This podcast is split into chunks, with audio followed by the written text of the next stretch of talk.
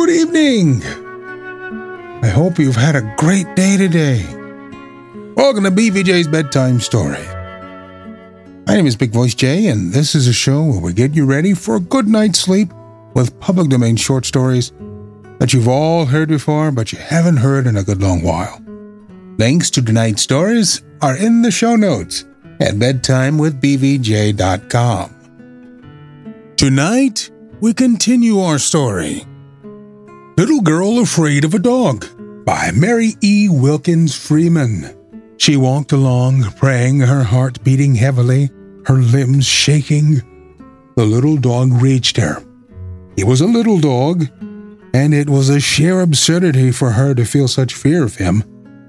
He danced around in circles, regular dog war dance, as she advanced. His yelps became louder and louder. It seemed inconceivable that such a small animal could have such a terrific bark. Emmeline went steadily on, toeing in, holding her basket of eggs in a hand which did not feel as if it belonged to her. It did not seem that her whole body belonged to her, or any other sense that as a. It did not seem that her whole body belonged to her, and any other sense than as a machine which bore her conscience, her obedience, her fear, and the basket of eggs. When she reached the Tickner house, it was blue white, trembling with a curious rigid terror. Trembling with a curious rigid tremor. She knocked, and the little dog gave a furious, a frantic yelp and tugged at her skirt. Then the second of her deliverance came. The door opened.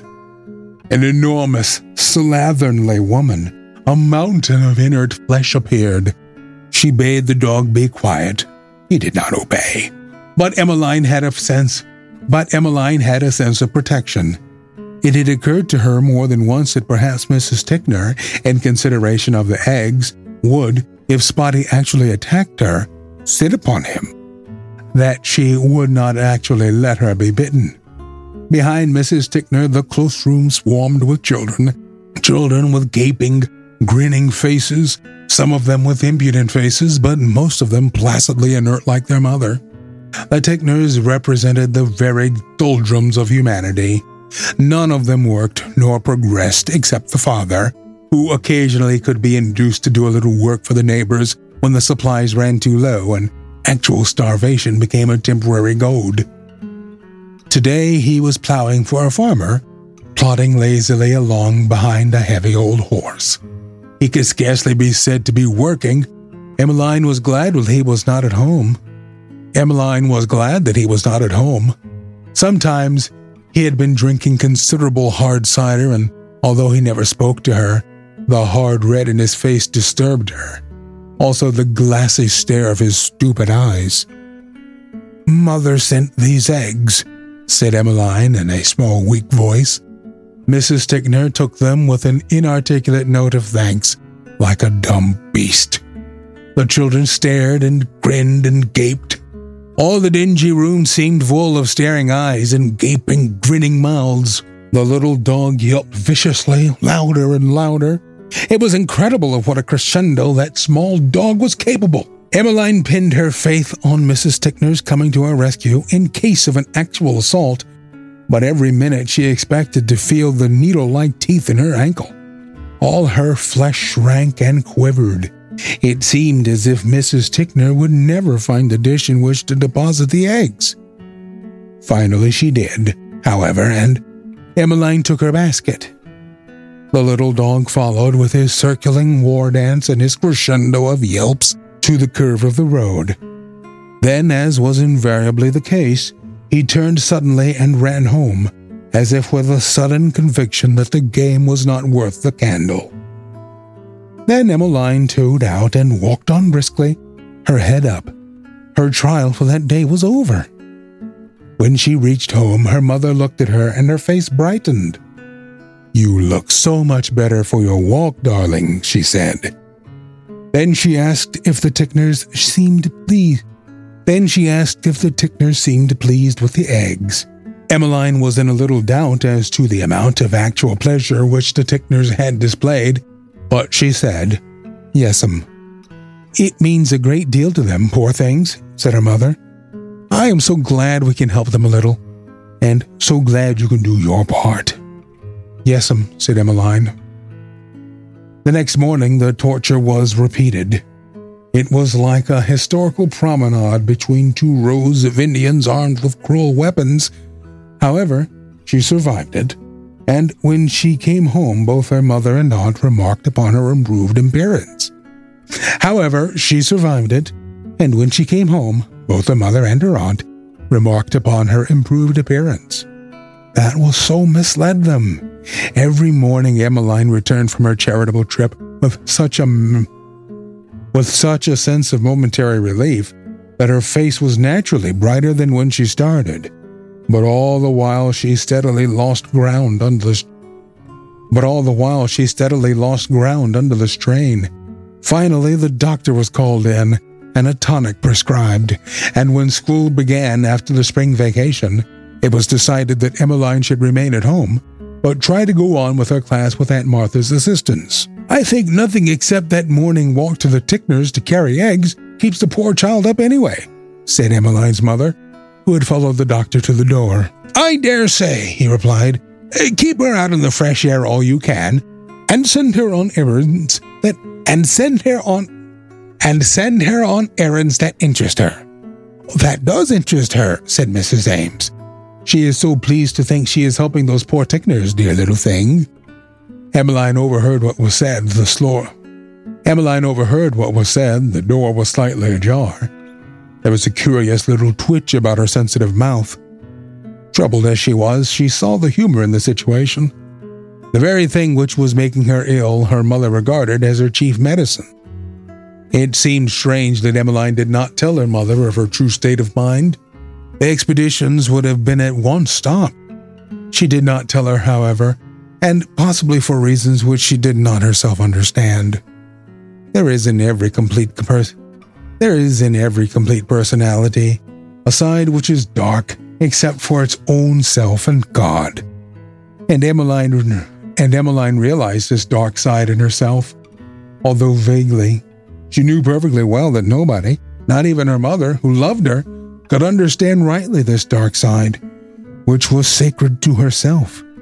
She knew that if she told her mother how she fr- she knew that if she told her mother how afraid she was of that little Tickner dog, she would be petted and comforted and would never have to face the terror again. And yet she knew that her mother would secretly laugh over her and not comprehend how she felt. And it seemed to her that she could not face that. She would rather face the dog. So she continued carrying the eggs and praying, and the little dog continued barking at her and snapping at her heels and tugging at her dress. And she took the doctor's medicine, and yet she grew paler and thinner and slept less and ate less. And her mother and aunt thought that the daily walk in the open was all that kept the child up. Then, three weeks after she first began her charitable trips, something happened. It was about the 1st of April, but the spring was very late, and that Wednesday morning had seemed to suffer an actual relapse into winter. The northwest wind blew cold, as if from northern snow and ice fields. The ground was frozen hard, and the farmers had been obliged to quit their plowing, which they had begun on mild days. The long furrows in a field which Emmeline had to pass before she reached the curve in the road lay stretched out stiff and rigid like dead men. In the midst of that field stood a little corn house, the door of which was open. Emmeline glanced casually across the field as she lagged along. She still wore her little red coat and hat, under which her soft fleece of blonde hair flew before the wind like a flag. She glanced casually, then her heart gave a great leap and seemed to stand still. Over that rigid field, she had seen a little live object scamper and make straight for that cornhouse, which he entered, doubtless in pursuit of some smaller, swifter thing which she could not see, possibly a field mouse or a mole. Emmeline knew the pursuer to be the Tickner dog. A thought leaped into her brain, a thought so wild and audacious that she could not entirely harbor it for a second. Then all her faculties rose to action. Down on the ground, she set her basket of eggs. Over the fence with its tangle of leafless vines, she went, and across the fields she raced, her little feet skipping from furrow to furrow, her hair streaming. She reached the cornhouse and grasped the door, swinging outward and looking in, swinging outward and creaking in the cold wind with a grasp of despair. She slammed it to and fastened it. Emmeline at last had her enemy safe in prison. An angry bark and a scratching assailed her ears as she sped back to the road. But Spotty could not get loose. She was sure of that. It was a strong little house. Emmeline took up her basket of eggs and went on. Nobody had seen her. This was a lonely spot on the road. A mad exultation filled her heart. For the first time, she was going to the Tickners without fear clutching her, without fear clutching her body and soul. When she rounded the curve in the road and came in sight of the squalid little group of buildings, they looked almost beautiful to her. She fairly laughed to herself. She almost danced as she went on. When she reached the house and Mrs. Tickner opened the door, as usual, she saw for the first time what a really lovely face the little girl had. When she reached the house and Mrs. Tickner opened the door as usual, she saw for the first time what a really lovely little face the next little girl to the baby had, in spite of dirt. She smiled as she delivered the eggs and stood beaming while Mrs. Tickner emptied the basket and returned it. She had no need to look about or listen for any spiteful animal now. She was quite safe. She went home light footed. She was quite rosy when she reached there. The dear child is really better, Rot said to her mother when Emmeline had gone to put away her outdoor wraps. Yes, said Mrs. Ames, she certainly does look better, and I do believe it is nothing but that walk every morning in the fresh air that has done her good. I think so too, said Martha. I think it has done her much more good than the doctor's medicine. Poor Martha herself looked, in spite of her pride and high carriage of head, as if she needed some helpful tonic for either soul or body, or both. She had grown thinner, and although she smiled, the smile did not look spontaneous. In these days, Martha smiled mechanically and only with her lips. Her lips curved prettily, but her eyes remained serious and thoughtful, even, one, even while she spoke about Emmeline's looking better. Emmeline did, in reality, seem better all that day. She even, lo- she even asked for luncheon between breakfast and noon. She slept well that night. She ate her breakfast with an appetite the next morning and set out even merrily on her errand to the Tickners. It was still cold, and the northwest wind had not gone down. It had raged all night. When she came to the field in which the corn house stood, the door was closed fast. No one was at work, and the plough ridges, which later on would be green with waving flags of corn, lay stiffly like dead men, as if as they had done the day before. Emmeline looked at the cornhouse. She thought, but she was not quite sure, that she heard a little plaintive sound, something between a whine and a yelp. When she returned, she was quite sure. She knew that she had heard it. Her face sobered. When she reached home, her mother and aunt exchanged glances, and her mother went into the kitchen to tell Annie to make some beef tea. Emmeline had to drink a cup of it when it was made. Her mother and aunt had agreed, with dismay, that she did not look so well as she had done the day before. She looked still worse as the day wore on and the days wore on. During three days, Emmeline suffered tortures of remorse with regards to the little dog shut up in the cornhouse and perhaps starving to death, unless there might be some unless there might be some scattered corn left over from the year before, or rats.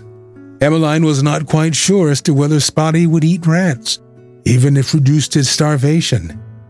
She astonished her mother on the evening of the second day by inquiring, apropos of nothing at all, Mother, do dogs ever eat rats? And when both her mother and aunt seemed unable to answer positively in the affirmative, her little face took on an expression of white misery which amazed them. After Emmeline had gone to bed that night, her mother told her aunt that if the child was not better before long, she should call in another doctor. It was horrible for Emmeline during those mornings to pass that cornhouse, with its shut door and desolate field. She felt like a murderess. She was not quite sure whether she had heard Spotty's plaintive whine. She wondered if he were dead and she had killed him. It was the evening of the third day that Emmeline made up her mind. Chance favored her. Annie had forgotten to order a yeast cake, and the fact was mentioned in her presence just before supper. Annie said that she would go to the store after supper and get it, for she must mix bread that night. Then Emmeline spoke eagerly. Mother, can't I go? There is plenty of time before supper. Please let me go. Her aunt abetted her. I would let her go if I were you, she said. She will sleep better. The air is lovely, although it is frosty for this time of year. Martha had just come from a walk to the post office. There I have been right in the store and could have got it if I had known, she said. But I do think it will do Emmeline good to run out, and it will not be dark until after she gets back. So Emmeline went. She had mysteriously tucked up the sleeve of her red coat a little parcel, which contained two chicken bones. They were nice little chicken bones wrapped in white paper. She carried also her little purse, in which she had some money of her own, besides the pennies which her mother had given her to buy the yeast with. Emmeline flashed out of sight of the house windows, a swift little figure in red. I can't make her out at all, Emmeline's mother said. There she has seemed all calm. There she has seemed all down in the dumps for two days and a half, and all of a sudden she's as eager to go to the store as I ever saw her about anything in her life. Her eyes looked as bright as stars. If she were grown up, I would, I should think, she had something on her mind, Martha said reflectively. Now, Martha, what nonsense. What can that baby, with everything done for her, have on her mind? Of course she cannot, said Martha, but her eyes were reflective. Meantime, Emmeline spy. Meantime, Emmeline sped on her way.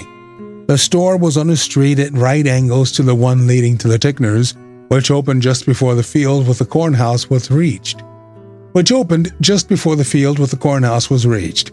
Emmeline hurried to the store, bought the yeast cake, and also with her own money a little paper bag of sweet crackers. Then, swiftly, without a moment's hesitation, she ran back to the other road and across the field to the cornhouse. She listened for just one second before opening the door she heard a little whine. Not a bark, but a whine. Then she opened the door, and no soldier charging the enemy ever required more spirit than she. But open it she did. She held out the chicken bones. Then she flung them at poor Spotty, emerging trailingly from emerging trailingly from the dusty interior.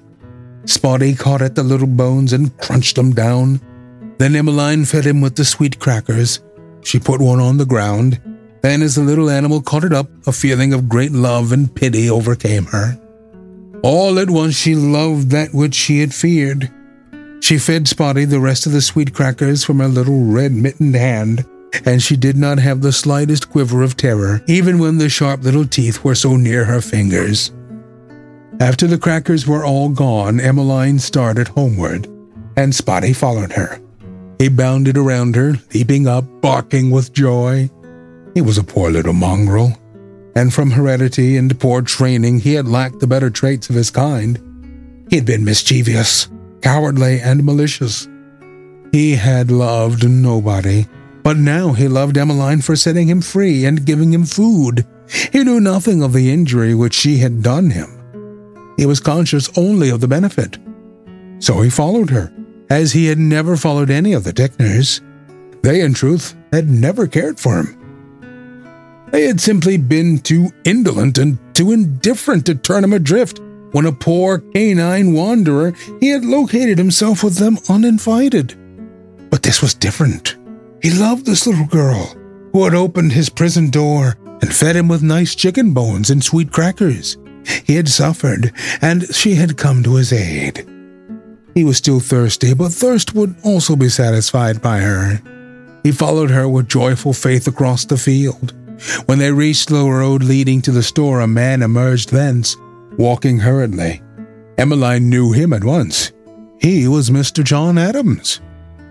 John spoke to Emmeline in a confused sort of way. Oh, it is you, Emmeline, he said. Yes, sir, replied Emmeline. How are your mother and aunt? Pretty well, I thank you. Have you been to supper? No, sir. Mr. John Adams hesitated still more. Well, he said, I had my supper early, and so. and so. Emmeline glanced up at him and saw to her amazement that his face was burning red, and he was smiling foolishly. I thought, he said finally, that I would run up to your house this evening, and I thought I would go early because I happened to think it was the evening for prayer meeting, and I didn't know, but she, your, your mother and aunt might be going, and and I thought if they were, if if I went early, I, I would go along with them. Mother and Aunt Martha aren't going to meeting. I heard them say so, said Emmeline. Then she added, out of the innocence of her soul, I know Aunt Martha would be real glad to see you. D- do you think she will? asked Mr. John Adams eagerly. Yes, sir. I wonder how you would like it if I should come and live in your house, with you and your mother and aunt, said John Adams. Emmeline slipped her little hand into his. I think it would be real nice, she said. You dear little soul, said Mr. John Adams. He squeezed her hand in his big, strong one. Is that your dog, little one? he asked. No, sir. I didn't know, but you were getting it. I didn't know, but you had been getting a pet dog since I was at your house. That is the Tickner dog. He, followed me. Just then the dog leaped up, and Emmeline patted his head, laughing. He is a mongrel, but he seems a bright little dog, said Mr. John Adams. I should think you would keep him. He can't have a very good home at the Tickners. I'm going to if Mother will let me, said Emmeline with sudden resolve. The little triumphal procession went on its way. The west was a clear, cold red. They passed a field in which stood scattered stacks of last year's corn. In the shadow, the withered blades had a curious, vivid crudeness of something which was rather tone than color. They gleamed out like nearly cut wood, like naked flesh. They were elemental, belonging to the first dry death, for which there are no paints on the palette, any more than for light and air and sentient life. But where the red but where the red western glow struck these blades of corn, they were lit with brilliant reflections and seemed to leap into flames of red gold. In the sky was fairly visible a flimsy arc of new moon. A great star was slowly gathering light near it. Emmeline danced along, holding to Mr. John Adams' hand. Her head was up, her whole face laughed. The little dog raced ahead. He ran back. He leaped and barked short, joyous barks. They were all conquerors, by that might of spiritual panoply of love with which they had been born equipped. There was the dog, in whom love had conquered brood spite and maliciousness, the man in whom love had conquered self will. But the child was the greatest conqueror of the three, for in her love had conquered fear, which is in all creation its greatest foe, being love's own antithesis. Being love's own antithesis. You ever been afraid of something and when you finally conquer that fear, you you wonder what it what, what you were doing all this time, being afraid of it? I've had that. Most assuredly with dogs, by the way. And it's true. Dogs are loud. I don't know how loud they can be, but they are very, very loud. And to a young person walking into a neighbor's yard for the first time, it can be very jarring especially if you can't see them, but you certainly hear them. But love conquers all. It conquers fear. It conquers disagreements. And it conquers trepidation. Can we all try just a little bit of love? Put that in your mind as you drift off to sleep tonight. Also, put in your mind if you are looking for love, there's a great new place out there. It's called Match.com. They'll match you up with all the finest loves that you want. Enter BVJ in the promo code and it will do absolutely nothing because this is not a sponsored read. But I would like you to put your thoughts and comments into an email and send it to me. BigVoiceJ at gmail.com. Tell your friends about the show. Be sure to give us a good review on Apple iTunes. It's now available everywhere, even on your smart speaker. Just say, play BVJ's bedtime stories, and you'll hear it. That's all for tonight's show. Thank you so much for listening. Good night. Diamond Club hopes you have enjoyed this program.